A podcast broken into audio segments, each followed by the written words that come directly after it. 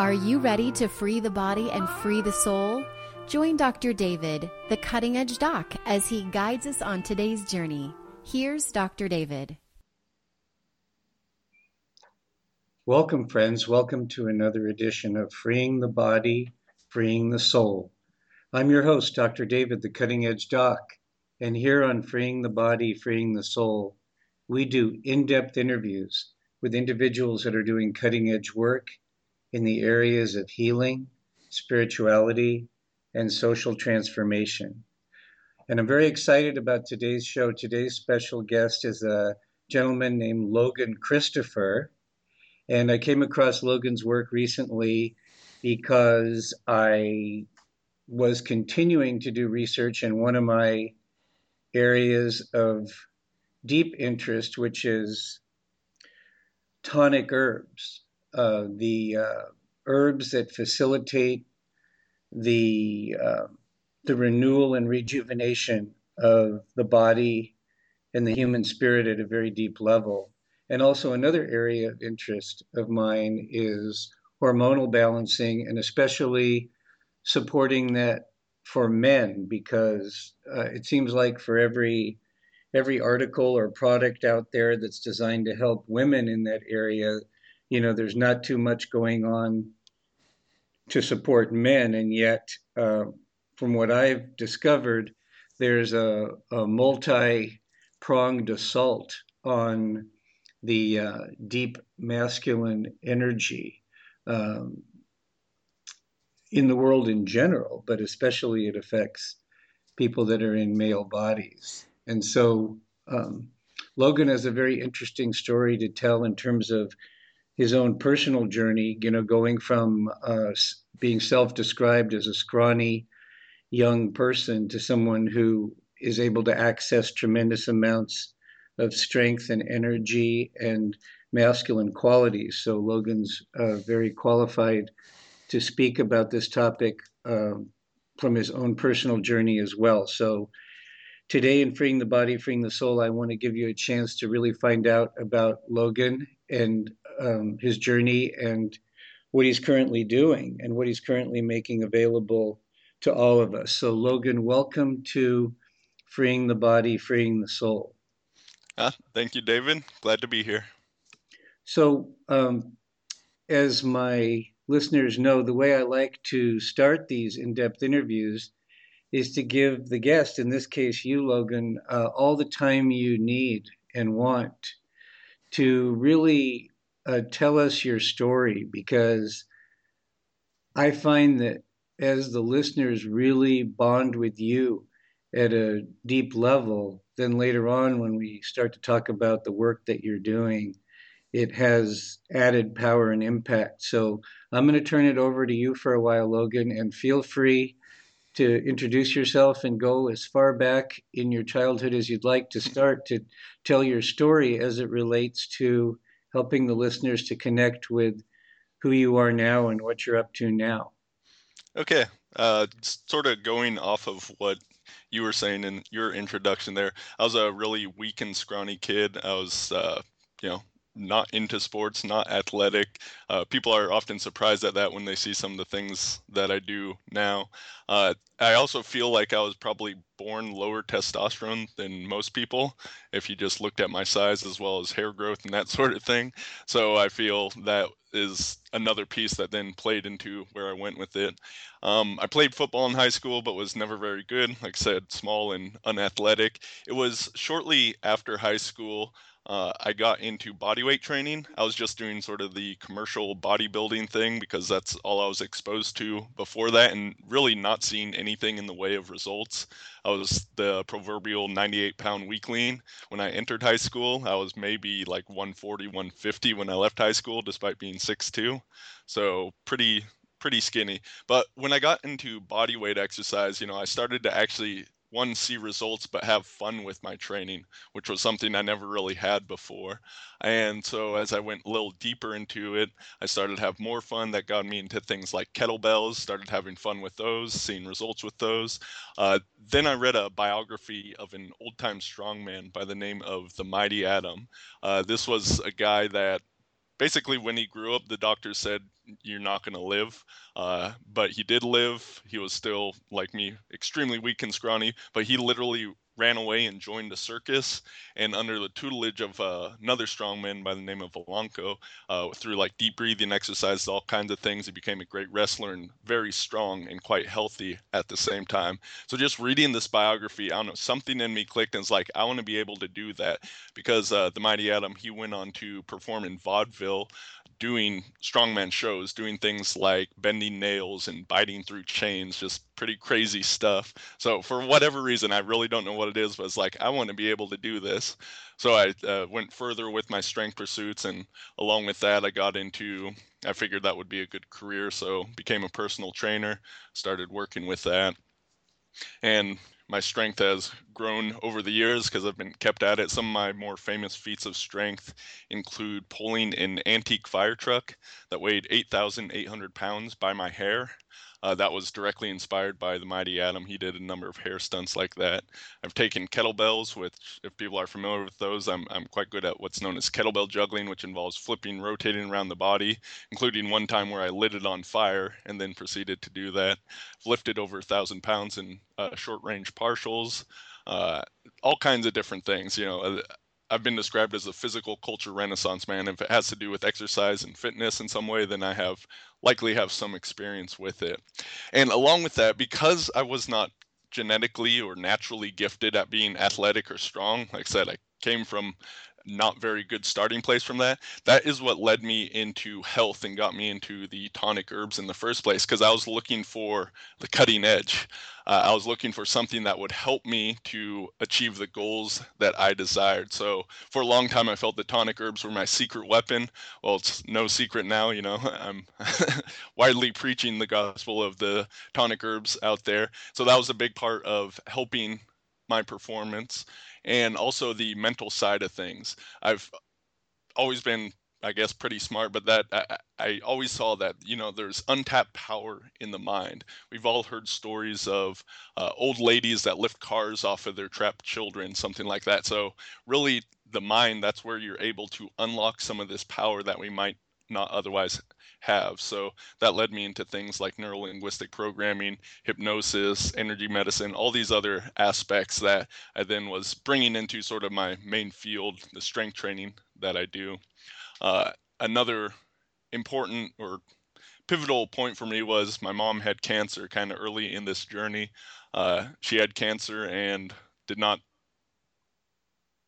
suffer, or she did suffer uh, and got to the end, which was not a fun time for me. So that, I feel, helped propel me deeper into understanding health and nutrition and herbs and the mind and how all these things play into our health, because I, I mean, I don't want anyone that I know personally to have to go through that again. So I've deeply investigated these different areas. So how can I not only, you know, not go through disease and have the people I love do that, but also at the same time, those same things are going to help me to achieve the peak performance that I desire. It's really sort of flip sides of the same coin.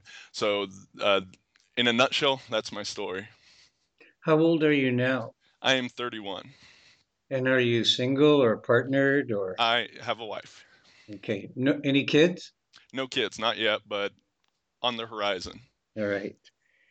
And uh, I'd like to focus a little more on uh, your journey into the nutritional and herbal end of things. Did you have uh, one or more particular main mentors in that area? Yeah, a couple different people. What really got me uh, into it in the first place was uh, Ron Teeguarden of uh, Dragon Herbs. He is kind of the, probably the biggest leader that has sort of spread tonic herbalism within the U S, and he learned from his own teacher, a Korean master of it. So I, I really got into his information, took a few classes with him, and that was really my starting point. Uh, from there, I've learned with a number of other teachers. Uh, more recently, went through a two-year program with uh, Saja Popham at the School of Evolutionary Herbalism, which I really enjoyed because this took um, sort of a whole bunch of different elements and brought them together in a very cool way, because I have some experience in Chinese medicine, some experience in Ayurvedic medicine. Uh, then there's Western herbalism. There's even alchemical traditions. So a uh, little bit of experience in all these sort of different fields. That's kind of the way I like to roll. I'm, I'm more of a generalist than a specialist. Uh, so I haven't dove deep into just a single thing like Chinese medicine, but uh, kind of see all these different things and how I can bring them together in sometimes new ways. Have you explored at all the potential impact of using essential oils to support um, deep strength and hormonal balance at all? I'm just getting a little bit more into essential oils. You probably can't hear it, but running in the background of my office, I have a nebulizer, which is spitting out, I think I got eucalyptus oil going right now. So I, I'm, I'm just beginning to get a little bit more into the essential oil side of things. Have you found a particular company that has qual- the quality of oils that you feel comfortable using with clients yet, or are you still very much in your early research on this? Uh, what I've, the best company that I've seen so far, and I haven't done a whole lot of research, but a lot of people that I know and respect all recommend this company, is uh, Living Libations, uh, run by a woman named Nate Dean Artemis, and they seem to have really high quality stuff. Where's she located? I believe it's in Canada. Okay, Living Libations. Yeah, and I believe it's living libations dot com. All right. Mm-hmm. Yeah, essential oils are great. I was just going through some information that was basically saying every essential oil is anti-cancerous. That's a good piece of information to know. Well, I know a lot of people are um, taking a much more serious look in that area, because not so much in this country because of the politics and the economics, but in Europe and in Asia, I believe there's been a lot of very good scientific work done on the relationship between essential oils and health and many diseases. And I think its time is coming because it's such a potent core energy. And uh, so I thought I would ask that. But getting back to the um, your interest in the area of the herbs and the mushrooms and the pollen, how much of what we're dealing with do you think is simply depletion of nutrients and subtle forces, and how much of it do you think has to do with the tremendous amount of toxic load that people are dealing with?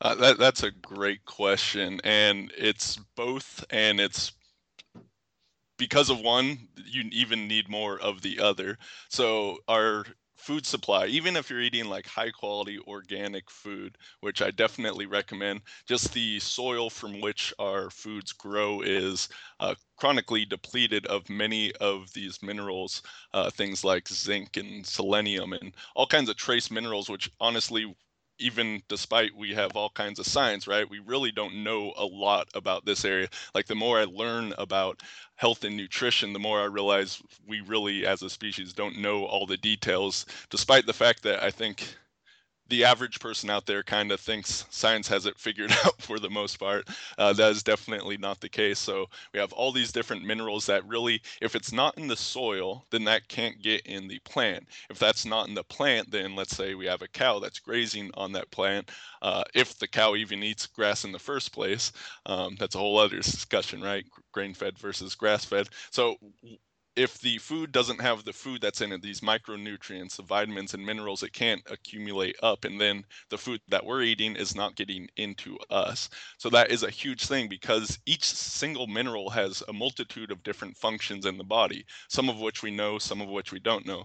Magnesium, for instance, which is something I've heard different statistics, somewhere between eighty and ninety-five percent of the U S population is chronically deficient in this. This has over three hundred enzymatic reactions it plays a role in within the body. Uh, so it's critically important, yet if you don't have enough, then that means those things within the body cannot be run at optimal efficiency. Now, the human body is an amazing thing. It can learn to adapt and do many things. But if you are out of something like a mineral for a long period of time, that's where chronic disease begins to set in. And because we may be deficient in multiple things or excess of other things, uh, this can all lead to you know, the whole host of different diseases that occur, and that stops us from having optimal health. Then on top of that, we do have a rampant toxicity through our world, through things like just the chemicals in our water supply, uh, pesticides, various things put on our food, so it has less minerals, and now it has these additional things. And the human body, it's great at detoxing. You know, the liver, the kidneys, those are working at it. You detox through excrement as well as sweat and your breath even.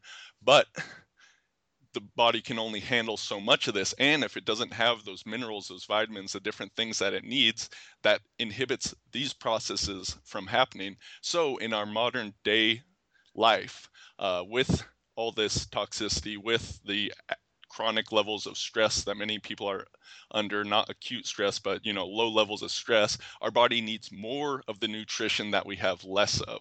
It's not that we need less of it now, we actually need even more because of the world we live in. So these two things kind of compound each other, and that's, like I said, what really leads to most of the chronic diseases that are out there.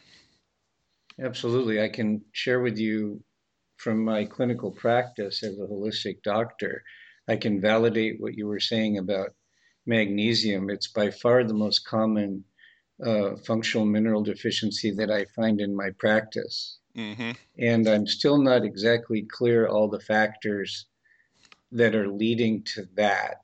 I don't know if it's simply a lack of intake of magnesium or if there are some other factors that are blocking its absorption, but I definitely... Yeah.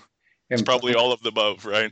I'm definitely finding that. And another thing I'm finding in my practice is that if people really want to get well, one of the things they really need to do, and you were mentioning this a little bit about the importance of eating organically, is they need to get away from the G M Os. Mm-hmm. There's something about the energy of the G M Os that completely disrupts the uh, integrity and the rhythm of the energy field, and I think causes a lot of direct damage to the gut ecology, which has uh, systemic implications for everything. Yeah, let, let me add a little bit on there. And that, that's the thing, really, we have to look at the holistic picture, and that's can be a hard thing to do because, you know, we can dive into these deep details with, okay, what does this one mineral do? But you have to look at all these other functions, all these interacting parts that makes up the human body. So with magnesium, one, most of the foods that it's found in abundant supply is green leafy vegetables, which unfortunately the majority of people aren't eating enough of. And there's the fact that even if they are eating those, you know, how much is being taken up from the soil, how much is there in the first place, so that these green leafy vegetables can have it.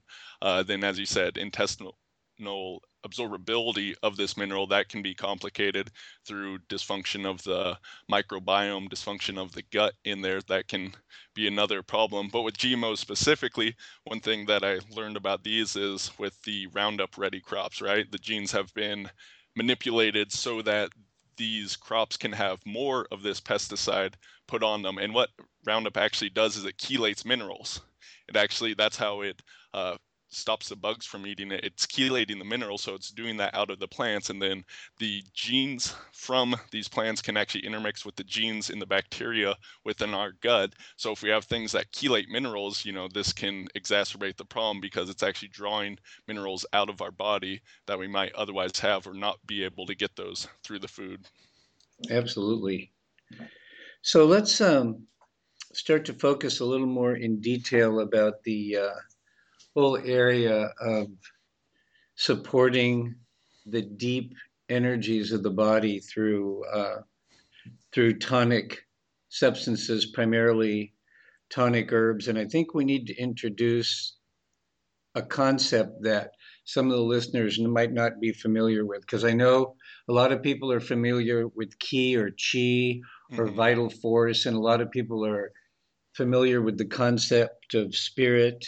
And uh, but very many, there's a lot of people that are not familiar with this concept. The word that's used in Chinese medicine is Jing, J I N G. And I was wondering, before we get into it, if you could define for our listeners what Jing is. Absolutely.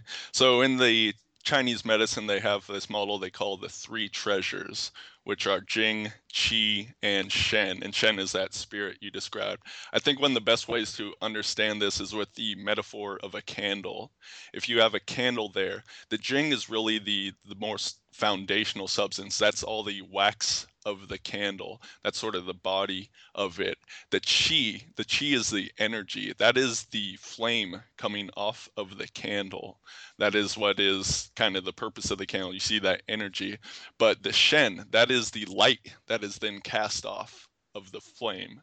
So you have this analogy that can kind of give you a picture of this. With the The Qi is really sort of that everyday energy. We get Qi from the foods that we eat. We get Qi from breathing air, drinking water. This is really that everyday sort of energy. But Jing is considered sort of a more condensed form of energy. Uh, it is more foundational.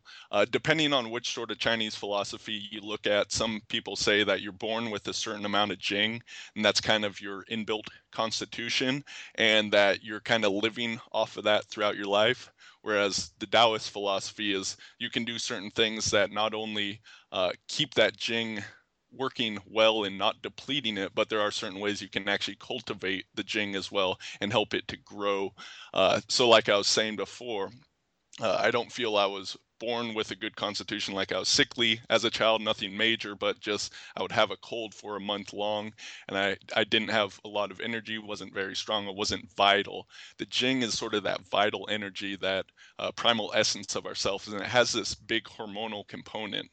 The Jing is stored within the kidneys. Now, in the Western viewpoint, we look at the kidneys as, okay, this is where we do our water filtration, basically. But in the Chinese model, the kidneys are responsible for so much more than this, the kidney meridian. That's where, that's the storehouse of the Jing, the storehouse of this energy. And there's a huge hormonal component to it. Uh, Basically, and we see this rampant in the West, right? A lot of people have trouble conceiving. That's because their health is getting off track. They're depleting their Jing. They don't have the nutrition they need, so their body is not supported in the right ways it really needs to be. And therefore, they're not able to procreate. The body doesn't have what it needs to really be able to pass on the essence in this way. So that Jing, it, there's not really a, a ideal sort of best translation, but it has to do with many of these factors of hormones, of uh, even like the secretions of semen, of that primal energy and essence of ourself. Great, great. And, uh, you know, this is really what got me interested in all of this, because I was like you. I was born with a fairly weak Jing reserve energy. My... Mm-hmm. My mother was not the healthiest. She was, um, she was born after seven months of her own life, and then she had a lot of stress in her life and a lot of issues. And uh, so uh, when I was born, I was born with a lot of gifts, but one of the gifts I wasn't born with was a lot of deep reserve Jing constitutional energy. And then Um, and then I run a lot of energy because my work is as a healer. And so I'm, mm-hmm. run, I'm running a lot of energy and putting a lot of energy out. And now I'm sixty years old and I'm a baby boomer, and I'm part of that generation that is, uh, you know, getting into that phase of life. And um, I'm finding it more and more important for my own well-being, as well as for the well-being of many of my patients, to really increase my knowledge and my discipline in relation to preserving and cultivating Jing. And so that's propelled me into a much deeper study of it. And that's taken me into a deeper study of uh, Chinese and Ayurvedic herbology, mm-hmm. as well as other areas. And I know this is an area of expertise for you, and so may, maybe if you're willing, you could talk about some of the favorite herbs that you've come across in your journeys. Um, and of course, you could include Western herbs if you find them, or if you're finding a particular, you know, mineral pitch like Shilajit. You know, just mm-hmm. I just want to leave it open for you to start to share with me and the listeners some of your favorite Jing discoveries, and maybe some of the, once you introduce them, maybe some of, some of the subtle distinctions that would guide the user in either picking one or the other, or putting together an appropriate formulation. And then um, after we do that, then at the end of the show, I'll make sure that we tie that into some of the products that your company has put together. Mm-hmm. Absolutely. Yeah, I, I think we'll start with pine pollen, uh, just because that's what, well, one sort of launched his company, but I saw a pretty dramatic transformation in my life from that. So I was, as I was saying, the Jing, really with that, you have that hormonal component. And by hormones, you know, it's all kinds of different hormones, but I'm talking about the sex hormones. Uh, for men, that's primarily testosterone. Um, for women, you have estrogen, progesterone. Actually, men have these as two. Uh, the hormones work as sort of a symphony together. Um, so while we hear about things like testosterone replacement therapy, you know, that's replacing one important hormone. It's definitely important, but you really have to look at this broader picture, a more holistic picture of it as well. So what's interesting about pine pollen is it actually has phytoandrogens in it. Uh, most people, if they're into health, they've heard of phytoestrogens or xenoestrogens. Uh, xeno meaning alien. These are basically the chemicals in their environment that we talked about. Pesticides, um, phthalates, B P A, that's found in plastic. All these chemicals that Uh, have an estrogenic effect within the human body. So they basically mimic estrogen in certain ways, um, or they're, some of them aren't necessarily estrogens, but they're, they can be anti-androgens in some way to disrupt our hormonal system. And this is, as you're saying, especially bad for men. It definitely has repercussions for women as well. Uh, but with men, we need to have a certain high, higher level of testosterone. We have some estrogen, and some level of estrogen is important for our health. It's not like get rid of all the estrogen and only have testosterone. That would not work well for us. But as uh, men, with all these chemicals in our environment, we tend to get this overabundance of estrogen within our body. It's called estrogen dominance, and this can lead to things like uh, weight gain, especially around the midsection, low libido, all sorts of different factors that uh, basically go along with aging. Because it, it's thought I, I'm I'm not actually. Sure, I believe in this completely, that, you know, testosterone naturally declines with age. I really think it's more of the compounding of effects of what happens over time to us that then lead us down this sort of path. But you can look at examples, you know, sixty-year-old guys that have testosterone of what they had in their twenties without doing injections or anything like that. So I like to look at those sort of outliers as examples of where I want to be as my age progresses. So anyway, we have all these different xenoestrogenic chemicals, and those are really the worst ones. We also can find estrogens within uh, just the natural world at large, and these are called phytoestrogens. Uh, soy being the most famous one, especially with our overproduced soy. That's probably a thing that should be best avoided by men unless you're getting fermented soy, but plenty of other plants have phytoestrogens as well. Uh, flax, hops that is used in beer, all these natural plant chemicals can also have estrogen-like effects.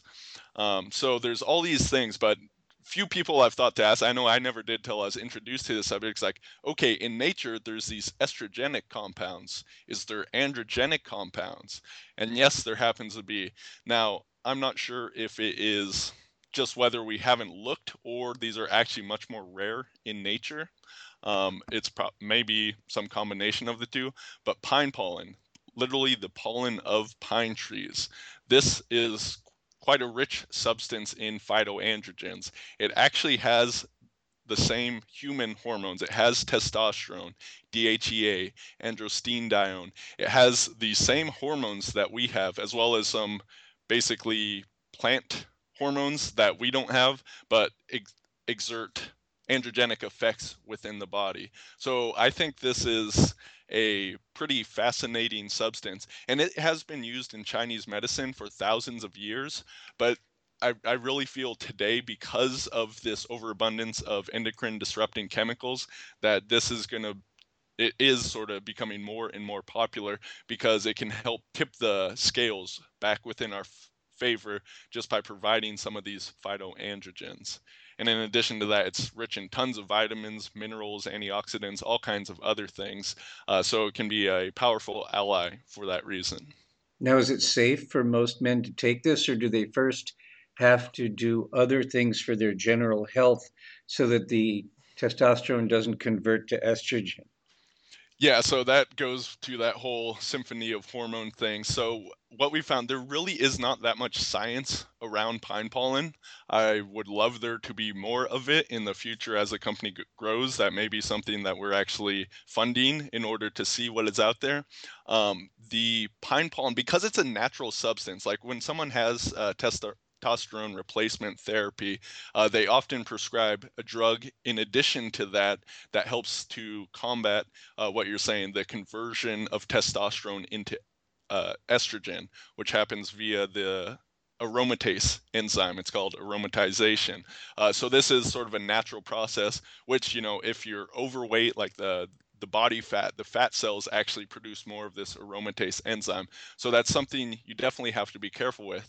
What we have seen just from our customers, and uh, I'm trying not to make claims here, but because it's a natural substance, it has this holistic look. You know, it's it's not just testosterone that you're taking. And really in pine pollen, it's pretty trace amounts of these hormones, but you, you kind of with this ratio of different hormones, all the vitamins and minerals, what I like to think of it as, you're you're getting the intelligence of that plant. So it is not just directly boosting testosterone, although yes, we see that happen. It does seem to help to uh, fight that sort of aromatization that occurs with it. Now with pine pollen, we do have two different forms. You can just take the powder, which has all this nutrition in it, right? We really see that as more kind of a superfood. And indeed in China, they would use up to ten grams of it a day, which is quite a lot. They like throw it in baked goods. They'd kind of use it all these different ways. And sort of the idea is that the hormones aren't really surviving the digestive tract. Uh, they're being broken apart and then uh, being used. Although we do see there is a hormonal effect like this, what is much stronger hormonally if you're looking for that more direct testosterone support and boosting. If you do an alcoholic tincture of the pine pollen, this alcohol helps draw out that hormonal component much more. So you're not getting quite all the nutrition, but more directly boosting of that because it can absorb straight into your bloodstream by taking a Uh, tincture dropper full under the tongue, and it absorbs into your bloodstream, and it can have a little bit more of a immediate effect in that way. Now, nothing with herbs, like everyone is individual. Nothing works for every single person, and certainly not the same way. So I can't really make blatant statements that this is going to work for everyone. For instance, it is pine pollen, and a few people, it's like two to three percent maybe have an allergy to pine pollen. So with those people, this is not recommended for them. But for most people, like I said, living in our day and age, definitely starting out with the just the pine pollen powder, I see that as nutritional support with a little bit of hormonal support. I think most people would that would work well for, and it works even for women and children. With the tincture, that's a little bit more uh, powerful hormonally, so that's not appropriate for everyone. Uh, generally, it's indicated for older men that definitely need this hormonal support. Uh, personally, I only take it every once in a while because it's a bit too strong for me. It's a it's a bit too much, but that wasn't always the case. I feel like once I got started with pine pollen, that kind of helped to reset my testosterone levels where they ought to have been. That kind of got me to this position where now I don't need it as much. Now, this sounds like a, a different mechanism than the way a lot of the herbs work in terms of potentiating the body's own testosterone availability and production. This sounds like you're actually getting testosterone. Yeah, so that is what is unique about the pine pollen. It is supplying the hormones directly. However, once again, it is a very small amount. Uh, whether this is actually enough that it would change your body's own thing, or it's just kind of the hormonal signature that's really strong in this, which is then helping your body to get back to better production itself. It's hard to say everything that's happening on this. And like I said, there's not a whole lot of science with the pine pollen. Uh, we've just found it works works quite well for different people. I was just going to ask if there were any studies done that show its effect on um, either salivary testosterone levels or free testosterone levels in the blood, and also whether they've studied the re relationship between the uh, between pine pollen's effect on the entire hypothalamic pituitary adrenal axis, whether they've looked to see whether it has any impact on what the hypothalamus is doing and what the pituitary is doing, and if there's any um, need to cycle it. I wish I could tell you, yes, all those studies have been done, but unfortunately, no, there is nothing. There are, as to the best of my knowledge, no human trials of any sort with pine pollen, uh, and even very limited studies done on rats with it. So there really isn't much there. Um, what we do recommend, just to be careful, because the hormones, they really, they, they work via feedback loops. If one thing raises too high, basically another hormone triggers something that then tries to shut that down. This is working via the hypothalamus and pituitary, and in case of testosterone and sex hormones, uh, primarily with the testicles in men, the ovaries in women. So all the hormones are working in these complex feedback loops. Uh, with the pine pollen tincture, because it is kind of directly working on the hormones, just to be cautious, we recommend people do cycle with it. Uh, there can be a bunch of different ways that you do this, uh, like go through a bottle, then lay off it for a week or two, uh, then you can get back on it. Um, I do think, I mean, with anything, right, we can drink so much water that it causes harm or even kills us. So anything can be overdone. Uh, So yes, with some of the stronger hormonal herbs, the pine pollen as well as some others I'll probably end up talking to, it's not as much of a tonic, at least in the tincture form. We do see the powder as a tonic, something that you can take pretty much every day for your life and you'll be fine with that. But with the tincture, I wouldn't say that's the case. It's more more medical in this sense, more I, I shouldn't use the word medical because, you know, they don't like us saying that any herb does anything medical, but it's more used for certain conditions and not just something that supports uh, radiant health. And actually, speaking of that, I think that's a good sort of idea that people need to get about tonic herbs. If we're really talking about the uh, sort of traditional Chinese look of what is a tonic herb. A tonic herb is something that you can take throughout your life, basically every day in your life, and it's just going to support your health in many ways. It's not used specifically to treat any sort of disease or symptoms that you have, but it just supports your body's health from the inside out so that you become resistant to disease. Uh, the saying is health beyond danger. You get to a point where, you know, it doesn't matter if someone you coughs the flu in your face, uh, your body, your immune system is there. It's able to fight it. Uh, no problem with that at all. So a true tonic herb is something that you should be able to take long term, uh, that just has these supportive effects rather than specifically driving Uh, something one way and another. So pine pollen is kind of interesting in that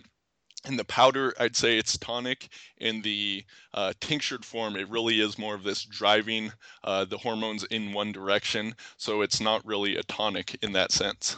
I understand. So for uh, men in the baby boomer generation, in terms of general recommendations, it sounds like it might be good for them to take both, but to cycle the extra the the liquid extract. Yeah, we we do find that people seem to get really good results when taking both of them together, because like I said, in the tincture, the liquid extract, you're not getting all that nutrition that's there in the pine pollen, so you bring that in and it's kind of like the you're getting a more the whole pine pollen. You're getting some of that direct action through the tincture, but also through the powder itself. So yeah, we have many people that do combine the two and have good results with that.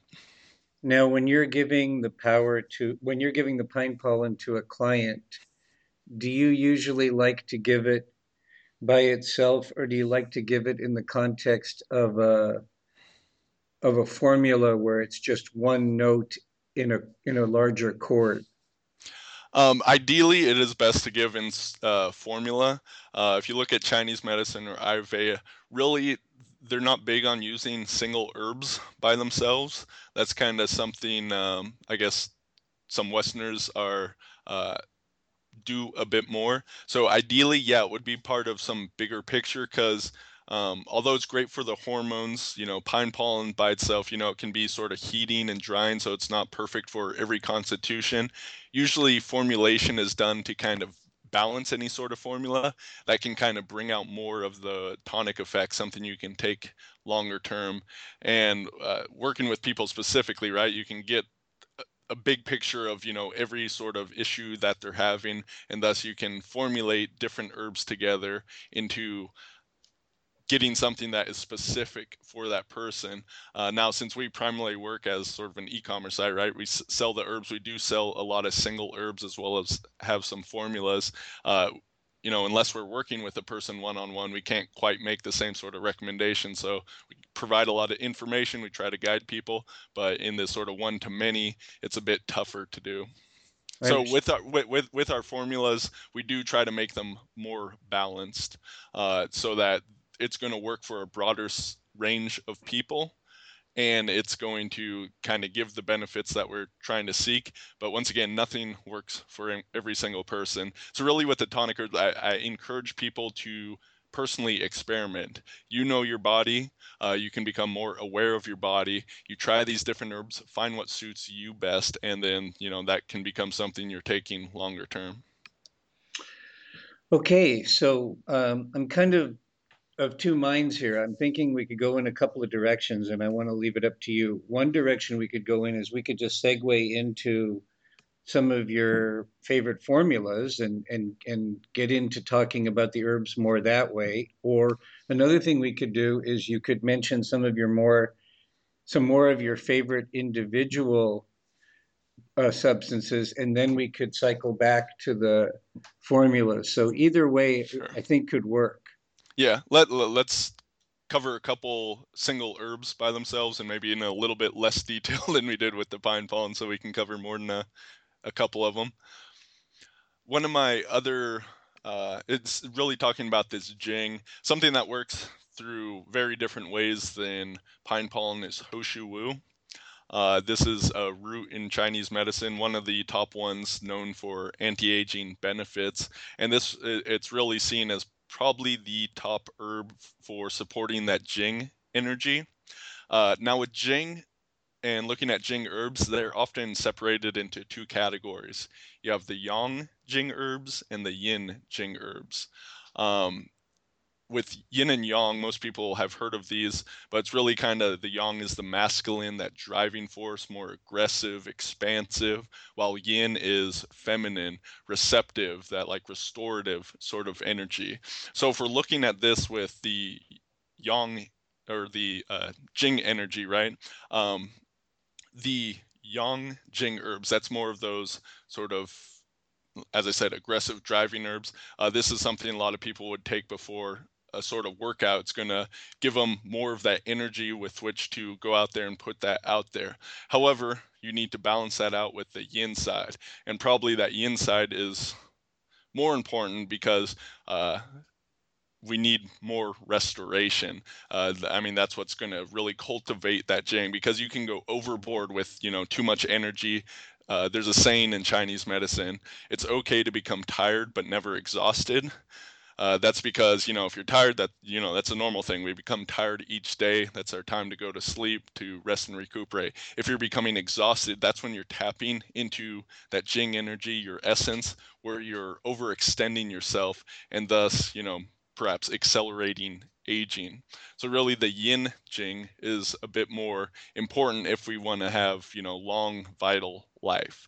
And He Shou Wu is probably the top herb, in my opinion, for this yin Jing energy. So this is something that is much more tonic. It helps to support the body every day. There are some hormonal saponins, but it's not really directly uh, affecting the hormones in any sort of way, um, like the pine pollen does. It really does so many different things, helps to increase the body's own antioxidant abilities, and really just supports that Jing energy. How do you like people to take it? Uh, so the form we have is a powdered form. Um, basically for a lot of the powdered herbs. Uh, it really does depend on them, but they make a strong tea, what's called a decoction, and they keep boiling that away till basically all the uh, water is boiled off and they're left with a powder. Sometimes there's a couple other steps involved with that, but that's basically what it is. So uh, just taking a powder, adding it to some sort of liquid is an easy way to do it. Uh, something that I do with He Shou Wu is I, I have one cup of coffee each day, uh, and I add some He Shou Wu to that along with some other uh, herbs as well. So I feel that's a good delivery vehicle because, you know, coffee, you know, there's benefits to it. There's some side effects to it. Uh, depends on the person. You know, some studies coming out showing like, okay, there's people that process caffeine uh, much differently than others. Uh, so you got to know yourself, but coffee can be a great delivery vehicle because it is a vasodilator. It's kind of driving these other nutrients in. So He Shou Wu, it has a similar flavor profile too. So I feel it works really well with coffee, and that's what I personally do. I think one thing that might be helpful for the listeners to mention if they want to research this is that it's also called Polygonum Multiflorum. Yeah, that is the Latin name. You'll also see Foti, which is kind of a common name for it, uh, although technically that's not the right name. That was applied to something else, but it got sort of associated with this. So it's not actually the right name, but you'll often see that as well. And He Shou Wu is spelled H E space S H O U space W U. That's a traditional spelling, though. As with many things Chinese, you'll sometimes see different spellings of that come over. And this can be taken long term.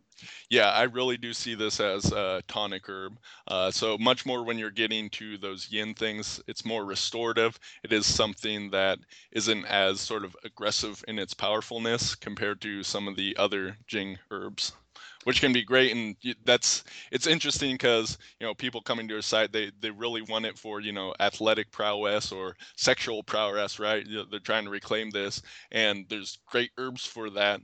However, without understanding, you really need this restorative component that's going to, you know, allow those energies to be there within your body that you don't need to be sort of stimulated in the same sort of way. So yeah, I definitely see He Shou Wu as a tonic herb. So someone who is older, depleted, it might be good for them to take uh, He Shou Wu for a few months before they add the Yang Jing tonics. Yeah, that could be a good way to go. I mean, if you're really looking with a uh, formula, you can have a bit more of a balance. So you can have some of that yang energy, but also some of that yin. Uh, so for instance, um, another herb I'd like to talk about is Shilajit, and this one comes from Ayurvedic medicine. Uh, just it's it, it's known as the destroyer of weakness and the conqueror of mountains. I don't know about you, but as soon as I heard that, I was like, I gotta try that thing, right? Uh, it, it's a it's not actually like a plant matter. Well, it sort of is. It, it's a mineral pitch that oozes out of the mountains, really up at high elevations. It used to be plant matter that through the mountains has basically been uh, compressed down and then comes up out of the mountains, and then it's processed in a sort of way so it's uh, we're able to take it. This is something that has basically all those trace minerals, all the things we talked about us being depleted in that we're not getting from our food supply, because this substance is basically coming from thousands of years old and it's compressed matter and sort of processed by the earth in this way. Extremely rich in minerals, uh, has some very cool other things in it like fulvic acid, um, which do many things, but basically uh, anything that's taken with Shilajit, it basically delivers it to your cells better. Um, there's so many benefits. Historically, it was used as a cure-all. Basically, like you have any sort of problem, take Shilajit. It's going to help your body get much better. So even though it comes from Ayurvedic medicine, and that, that's the thing between like Chinese medicine and Ayurvedic medicine and Western herbalism, they don't always match up. So it's it's hard to say like what are the best Western Jing herbs, just because we look at them through a different model and you can see some correlations, but it really is coming from a different uh, method and they don't always cross over. But Shilajit, I would definitely consider one of these Jing substances uh, that has both sort of that yin and yang energy in it as well. So as far as a formula, the first formula we did at Superman Herbs, we call Phoenix Formula, uh, the Phoenix being the mythological bird that dies and then uh, that burns itself into a pile of ashes, then is reborn from those ashes. And we like that sort of symbology because uh, with these deeply restorative herbs, um, you can kind of rebirth your own health, uh, rebuild that foundation. So within this formula is most of the stuff I've talked about: pine pollen, Shilajit, He Shou Wu, and it also has the Polyrhachis ant extract, which is an extremely good qi Uh, tonic. So this is great for that everyday energy. It's something that people tend to feel, but at the same time, you're getting the nutrition and a little of that hormone support from the pine pollen, then really a lot of that yin jing energy from the Shilajit and the He Shou Wu. And if someone's interested, if they feel like they've got a good base there and they wanted to begin to add some more yang jing herbs, are they in that formula, or or at that point would you add or go to another formula? Well, yeah, it, it does depend on what the person's looking for. So yeah, you definitely have that yang aspect with the pine pollen, though not quite as strong as with if it was a tinctured form. And as I said, that Shilajit, it really kind of has both the yin and yang. Uh, some herbs are like that. They're kind of balanced by themselves. Um, and then the ant extract, just working with the qi and providing, like, a lot of people feel that one instantly. There is that yangness to it, but it is also deeply nourishing. Uh, if people are looking for more of that yang energy, um, there's all sorts of other herbs like uh, horny goatweed or Epimedium. Uh, this is well known for its sexual benefits, um, and it's a pretty powerful herb. This is not what I would call a tonic herb, not something you want to be taking all the time, uh, but it definitely has some pretty powerful effects in the bedroom. Um, there's also Tongkat Ali. This herb comes from either Malaysia or Indonesia, and this is an extremely powerful hormonal herb as well. Um, so yeah, it depends on what people are trying to get. Cistanche would be another one that has a lot of sexual benefits, but I've also found it's great as far as athletic energy. Basically anything that helps with sex, it's the same sort of energy that's used in various forms of athleticism, because it's that, for men, it's that yang sort of driving force, that aggressive energy. So the concern is, especially if you're dealing with the American mind, yeah, is that men would go too quickly to the yang jing tonics without first restoring sort of their their juice. Yeah. Yeah, and that it, it certainly is a concern. Uh, that's why we try to educate people. Now, I mean, it's not quite the same as it might be. Like, most of these things aren't going to, you know, immediately cause any sort of problems. Um, but as with everything, it can be overdone. Uh, so even with our formulas, we try to sort of balance them out, have a little bit of these uh, different energies in them.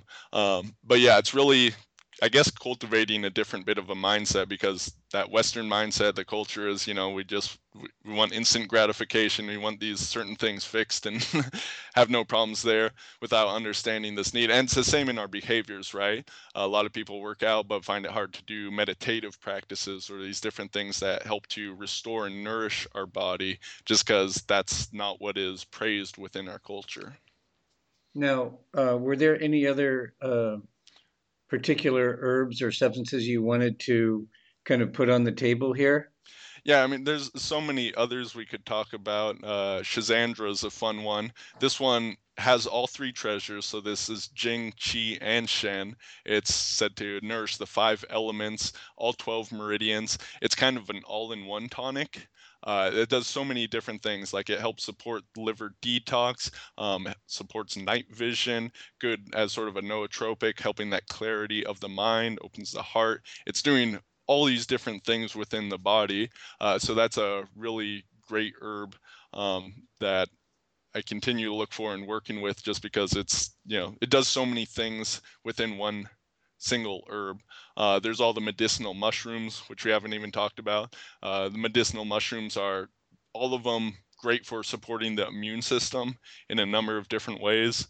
Like, lots of research coming out of uh, China and Japan, but also within the West, these are being heavily investigated for working with viruses, uh, tumors, all sorts of other things like that. Uh, so, I mean, there's so many, I could talk about this stuff for hours. Okay. Well, let's segue then into the fact that you've of you've started and you have your own company that is making these um, available to people and uh, in formulas. One question I have is, what motivated you to do this? I mean, there's already, you know, already Ron Teeguarden has a large mm-hmm. company, and there are at least one other company that I know of that's in this space. What what moved you to start your own company? Well, like I said, I was I was taking the herbs for myself, uh, and I was. Now there's there's a couple components here. So I was, I was taking the herbs, and you know, when it comes to herbs, when it comes to supplements out there, uh, there's a lot of crap and there's a lot of good stuff. And of course, like Teeguarden stuff, he, he has really good things. But um, especially getting into this in, industry, I see how much more that is true than even I thought about before. But really, it kind of started as like, you know, what if what if we could, you know, build our own formulas, get our own herb supply, uh, just to support ourselves. So it was me and actually my two brothers are involved in this company. We got it started. I was doing online business with my strength training. You know, I have various books and uh, videos and different programs around that. And my brother came to me and was like, you know, do you want to start selling these herbs? And I said, sure, why not? He actually like went out, find suppliers, got connected with some different things. So we started off pretty small, uh, bringing stuff in like pine pollen, because that was something that was Uh, pretty amazing benefits for him, um, and Shilajit and these different herbs. So we just kind of got started with it, and we're always trying to find the best stuff, because this is these are all herbs that we personally take. And I think that's a good sort of litmus test for any sort of uh, herbal or supplement company. Do the people that run that actually take the herbs? And unfortunately, the answer is not always yes. Uh, so I, I think that's a good way to kind of discern a little bit of the truth. And if you can't find anything about the founders, then, you know, that might be another sign as well. So it was really just kind of an experiment in the beginning, and it worked well. And so it's, it's grown over the years, and it's been a lot of fun doing it at the same time. Now, what role do you play in, you know, the fact that, you know, you're not the only principal in the company? What is your role? Uh, I'm primarily like the online marketing guy and spreading the message and, Uh, writing articles, doing videos, coming out on interviews like this, as well as, you know, working on, okay, what herbs are we going to release, putting together formulas, that sort of thing. I get, technically, I'm the C E O. Why don't you give out the name of the company now, since we've brought it up? Sure. Superman Herbs, and that's at superman herbs dot com. Uh, now, I will let you know this. We are going through a rebranding. Uh, there's apparently some issues with D C Comics and Superman, uh, so we will have a new name within the next couple of months. But even if you go to that website, it will redirect to the new website. Uh, we're still working on putting all that together. Okay. So let's uh, move on to something that obviously is an art form as well as a science, and that's the art of blending these substances into a synergistic greater whole that mm-hmm. uh, is a new animal of its own, um, and it probably something you have a passion for. Why don't you introduce us to some of your favorite Superman herb formulas? Mm-hmm. Um, yeah, formulation is a really whole art and science to it, and it can be looked through a whole bunch of different lenses, right? You know, perhaps we can look at it through Western lenses. Oh, this sort of chemical found within this herb interacts with this other one in order to achieve this function. Then we can look at it through more energetic lens, like, okay, these herbs, you know, have a heating energy, these have a cooling energy. Do we want to balance that out or balance it specifically for a person's constitution? Um, because some people run hotter, some people run colder, so the herbs can help balance that and Uh, achieve more of the effects for the person. So there's all these different ways we can look at it. Uh, we've been talking mostly about men, but I, I, and even though it's called Superman Herbs, like we're, we're not just about men. We do talk about that a lot, but I also dive into women's health. All these same herbs, like even pine pollen works well for women, usually in the powdered form. They don't need that tinctured form quite so much. Um, there's you know, all this other stuff that goes. So for the women, I'm I'm quite happy with what we put together as far as Athena's Woman Formula. Uh, the idea for this was we started with basically what is regarded as the number one herb in Chinese medicine for women, and that is Dong Quai, and then the number one herb from Ayurvedic medicine, which is Shatavari, and that formed the basis of the formula. Uh, although they're both the number ones in their respective categories, they have very def- different mechanisms, um, and other people have used them synergistically before. So that's kind of the foundation. Uh, and this formula has all sorts of hormonal effects, although men's hormones are fairly complex when you look at all the interacting parts. Women's are much more so, just primarily because you have that monthly cycle. So over the time of a month, the hormones fluctuate much more than they do in a men, so it's a bit more complicated in that sense. So we have these different herbs, and on top of that, we have a little bit of pine pollen that we add in, like I said, for the nutrition, and women have testosterone as well, so that can help support that a little bit there too. Uh, and many women don't know this, but actually a lot of women are deficient in testosterone, and that would help in many of the functions they're looking for. Then we rounded this out with four different berries, because with the women's formula, we especially wanted to make something that tastes good, uh, which I cannot say the same for a lot of our other formulas. Uh, we're, we're kind of the mindset, well, one, people's taste, they need to, you know, learn to enjoy these other tastes. For instance, bitter. Uh, a lot of people don't like the bitter taste, but really if you're not tasting things that are, that are bitter, then you're not getting the components that are found within bitter things, and therefore you're not getting that benefit. You're kind of missing out on one of the entire five elements because each taste is associated with that. So you're missing out a lot by only in the Western world, we eat sweet things and salty things, and some people like spicy things, but we don't like bitter. We don't really like sour either. So we're missing these whole flavor profiles and all the related chemistry that comes along with that. But men tend to be a little more of the mindset of, you know, I'll take anything. It doesn't matter how bad it tastes as long as I get the effects from it, right? But women, there is some of that, but not quite to the same thing. So we really wanted something that tastes good. And there's a number of berries that are used both in Chinese medicine and Ayurveda. So the Athena woman's formula has that Schizandra that we talked about, which has a sour taste, then Goji berry, Longan berry, um, which are both sweeter tasting, and sea buckthorn berry, which comes out of Mongolia. And all these berries, you know, they're not just for flavor. We don't use fillers or things just for flavor, but they have complete benefits to them themselves, you know, tons of nutrition, tons of other things going on as well. So I'm pretty happy with this formula. Uh, this is something that I primarily put together, but, you know, with the help of people testing it and giving some feedback. And uh, one of the reviews we got for it from a woman's, uh, you did a pretty good job putting together a woman's formula from a man's point of view. So pretty happy with that one. Okay, just keep going. All right, then we have our Thor's Hammer formula. I'm also pretty proud of this one. Uh, a lot of people, as we started to get more well known for having these hormonally supporting herbs, something that comes along with that is sexual function, which a lot of people, a lot of men, as they're getting older, you know, if that stops working, then, you know, that's the number one issue they want to get fixed, right? And for good reason. But the uh, sort of erections happening uh, or not happening is a good sign of your hormonal health. Um, something we talk about with the pine pollen is we have a morning wood guarantee. Morning wood being, you know, when guys wake up with an erection, uh, and that that is a sign. There's multiple different things going on, but there's a hormonal component to it.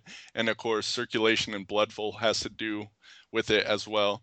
So with our uh, Thor's Hammer formula, this is specifically designed for healthy sexual functioning, and it's really working through some different mechanisms. So this was put together a little more with that uh, Western mindset, looking at the different components. Uh, you got the hormonal component with Tongkat Ali in there primarily, and of course there's an herb for each of these components, but really as a full spectrum herb, uh, they're doing much more than just these single things, and often there's crossover between them. Uh, you have Cistanche in there, which in Chinese medicine uh, is, is said to direct blood flow to the pelvic area. Um, my guess is, though I haven't seen specific research in this, that is helping with that nitric oxide function, which is needed to relax the blood vessels and thus allow blood to flow in there. You have that Epimedium or horny goatweed, which actually the what's called the active constituent in there is icarin, which is a P D E five inhibitor, and that may not mean much to most people uh, until I tell them that Viagra and Cialis and these other drugs, that's the mechanism through which that they work. Of course, horny goatweed as a herbal component, and it just has a little bit of this icarin in there. It's not working to that same degree as those drugs work, you know, where they force thing in one direction, but it does have that similar sort of mechanism in there. And what P D E five does is it actually basically breaks down the nitric oxide or the component of the nitric oxide, which causes you to lose an erection. So that's in there. We also have Mucuna, which is an herb from Ayurveda that is rich in L-dopa, which is the precursor to dopamine. And dopamine has many functions. It has uh, definitely has some stuff to do with testosterone, but it's also kind of the neurotransmitter of desire. So this is used in getting sexually excited and sexually aroused. And along with that, we also have the Shilajit, which is kind of that restorative component and having all those minerals in there because, well, if you can be just off in one mineral that may uh, interact with certain things, but it's also there as that sort of driver that helps to potentiate everything, make it a little more effective. So we've had pretty good results with this formula. And speaking of bad tasting formulas, this one wins the cake as the uh, most horrible tasting one we have. Um, there's a lot of funny comments we get regarding that, but it does seem to work quite well for a large number of people. Once again, nothing works for everyone, but uh, this one, because it's hitting those different mechanisms, seems to work pretty well. Now, would somebody take this um, alternating with the Phoenix formula, or would it, or can they take them at the same time, or how do you normally suggest it? With the Phoenix formula, I see that as more of a tonic formulation. Uh, with the Thor's Hammer, uh, not so much. Um, with these, it, it's it's a pretty strong formula uh, in its effects. I wouldn't say it's something a person should take every single day. We generally just recommend it, you know, thirty minutes before sex. I suppose if you're taking sex every day, you'd take it, but uh, really it's not something that should be taken all the time long term because one, you have that Tongkat Ali. Uh, that's a pretty powerful hormonal herb, and that's something that we recommend cycling with. Horny goatweed, I mentioned that before. That's not something you should be taking all the time. Um, Mucuna, that it's a very fascinating herb, all the different things that have to do with that. Um, so that's probably not something you should take all the time.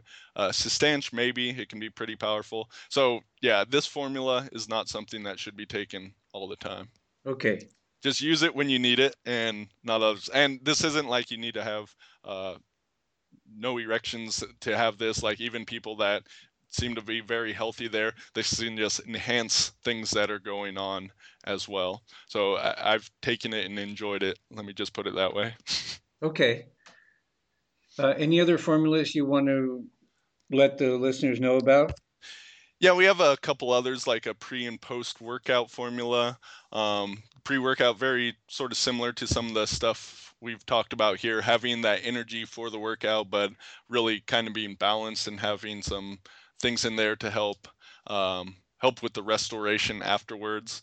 Um, in our pre-workout formula that we call Hercules, we have that ant extract. Like I said, that's a pretty good pre-workout by itself, uh, providing that energy.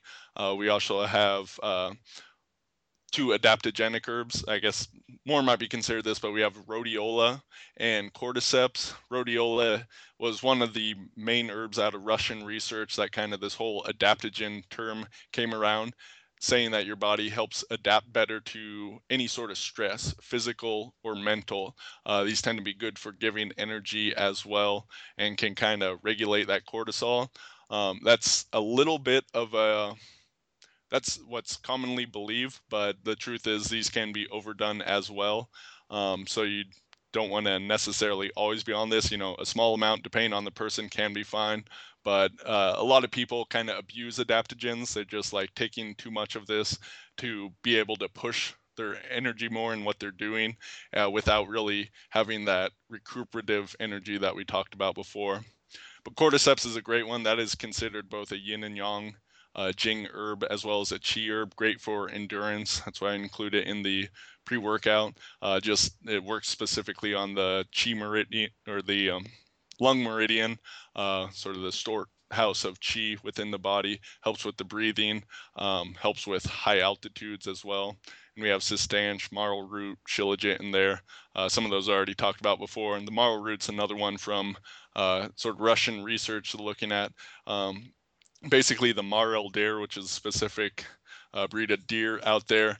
Uh, after they'd fight each other, you know, aggressively as part of mating rituals, they'd go and eat this root to help their body to recover, um, to come back from it. So Russia's done some pretty interesting research on that one, uh, showing how it helps support lean muscle mass gain and uh, recovery and that sort of thing. Do you have any experience with astragalus? Yeah, that's not something that we carry right now, um, but it is probably something we will carry in the future. That is an amazing herb. Um, great immune system benefits. Uh, it helps to build what they call the defensive qi, Um, which is kind of that immune system function in there. And that's, of course, where they isolated that one compound that's said to activate the telomerase enzyme, which helps with the telomeres uh, from uh, sort of recouping those, so that that helps with anti-aging as well. So, yeah, astragalus is pretty good. That's probably something we will c- carry in the future, but we don't have that right now. Do you have personal experience with that herb? Have you taken it? Yeah, I've taken a little bit of it, not a whole lot, but it is one that I like. Um, the taste is pretty interesting. It definitely has a distinctive taste, astragalus. Uh, I, I've experimented with many things, and I'll just mention my, I, I'm not, you know, I, I said I take He Shou Wu. I take a couple things in my coffee every day. I guess I don't take them the, when I don't drink coffee, but I'm very experimental in my approach. I'm always testing new things, and I, I like to listen to my body's feedback. So I'll just go to my herb drawers or my whole, you know, lots of tinctures and different things I have available, and it's like, what do I want right now? What do what does my body want right now? And that's kind of how I like to approach uh, my herbalism. One herb I'm researching right now, I don't know if it would fit into this category of a deep tonifier, but it seems to have a broad spectrum benefit is, are you familiar with an herb called Moringa? Yes. Moringa is actually something we will have, uh, it, it's coming down the pipeline. Um, amazing amount of nutrition in this herb. In that sense, like anything that has nutrition definitely supports the body in that way. Uh, I'd have to look more into in specific sort of compounds or other things that may have uh, to see if it really fits that energy. But yeah, from what I've gathered with that and the little bit of experimentation I've done, just it, it is packed full of nutrition. One of the concerns I've had about it is that uh, if you really look into that, the benefits seem to come from the whole herb, from the combination of the fruit and the stem and the leaf. And a lot of the people are just selling the leaf powder. Hmm. Interesting. That's something I'll have to be sure to look into. I, I've also seen some seed powders available. But yeah, that's good to know. Well, I, I really, really appreciate it. I mean, we could go on and on, and I didn't even get into asking you about your view on exercise, but I don't want the uh, I don't want the interview to go, you know, to an unwieldy length. Um, why don't you give out again your contact information and how people can find out about you and your products? And then a question that I have that I'd like you to cover before you go is if uh, someone purchases uh, some herbs from you and they have some questions that come up or about how to use this or do I cycle this, do you have support materials for that, or do you have a mechanism for Uh, people to call and talk to a knowledgeable person? Or how do you support people to make sure that they're using these products optimally? Absolutely. Yeah, I'll try to cover all that. So the website once again is superman herbs dot com. superman herbs dot com. Uh, we really do try to provide a ton of information on there. So any of the single herbs we talked about, any of the herbs we didn't talk about, all these formulas, you'll find a lot of information on the page.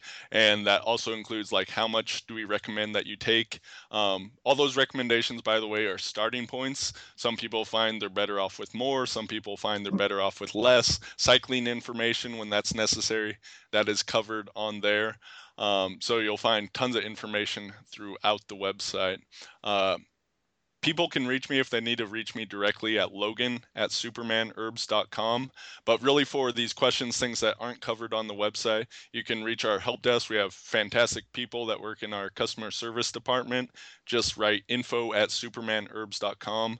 Uh, we also have uh, phone. Yeah, you can call in and talk to people. We're really not there to give you consultations over the phone, um, simply because, you know, that takes a lot of time, and uh, the people that work in customer service, you know, they know about our herbs but aren't really qualified uh, herbalist at that sort of level. But you can reach us at by phone at eight three one, four five four, eight nine four seven. If you do want more in-depth sort of consultation, uh, not just about which herbs you should be taking, but really you, I don't want people to look at herbs as sort of a uh, magic bullet. I mean, yes, they can very much act like that from time to time, but really if you want this idea of radiant health, if you want to have, you know, good health to support your lifestyle, whatever you're doing, it does come down to nutrition, which herbalism is a big part of that. I feel herbs are part of our diet, and they ought to be, uh, not just normal foods. Uh, they always were with indigenous people, that sort of thing. Um, but different lifestyle things you can do, uh, all these other things that impact the health you're getting. We do have a number of consultants that we've worked with closely to offer their services on our website for a nominal charge. And, you know, on some of those, they might not even talk about herbs. It really depends on what an individual person needs. So if you go to our website, you'll see those consults are available there. Uh, unfortunately, generally right now, I'm not working too much with people one-on-one just because growing the company uh, takes up a lot of my time. So I've chosen not to focus on that because uh, we have some other great people that can do that as well. And some that actually have been doing this far longer than I have. Is there anything you'd like to say in closing? Oh yeah, let me also say, just for the people that are interested in the strength training and exercise uh, side of things, my other website is legendary strength dot com. You can find tons of information over there as well. So in closing, I, I guess just to expand on what I just said, I really do see herbalism should be a part of our daily nutrition. It's people look at these herbs as supplements, and in some ways they certainly are that. But if you go back to indigenous peoples back in history, uh, the herbs, these things that have all these medicinal components that really support our health, were a natural part of the diet. And besides a few culinary herbs, we as you know, a human species, especially in the West, we don't use herbs at all, besides a couple of those things, when really there's so much available in this. And because our food supply has been not only this uh, mineral deficiency that then doesn't get into our food supply, but you know, all those great vegetables we have, they've been bred to have less of these components in them. If you look at wild lettuce versus any form of lettuce you get in the store, there's so much less nutrition in it. Uh, whereas the wild lettuce, it really has some pretty cool medicinal components in it and what it can do. So I feel that herbs are a natural part of the diet. I encourage people to experiment with them. Make tonic herbalism a part of your life, whether you go through Superman Herbs. Obviously, I encourage you to do that because we have some good herbs and uh, really stand behind them. But if you choose to go elsewhere, that is fine too. I just encourage you to do that. Oh, and one other thing, we have a three hundred sixty-five day money-back guarantee. Um, because we encourage people to try herbs. If something doesn't work for you, you know, we hope people are honest with this, but you can send back the empty bag or bottle and we'll refund your money. So that's kind of the, you know, take the risk off us, try our stuff out. If it doesn't work for you, that's okay, but we hope it does. Now, that's fantastic. Logan, I really appreciate you taking the time to be with me and our listeners today.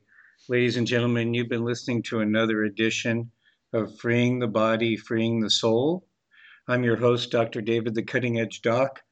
Excuse me. And today we've been speaking with Logan Christopher, who's an expert in the area of tonification and supporting natural vitality and masculine energy. And you can find out more about Logan and his work at superman herbs dot com and legendary strength dot com. That's correct. And uh, I really appreciate it, Logan. And with that, we'll close with love and peace. Bye for now.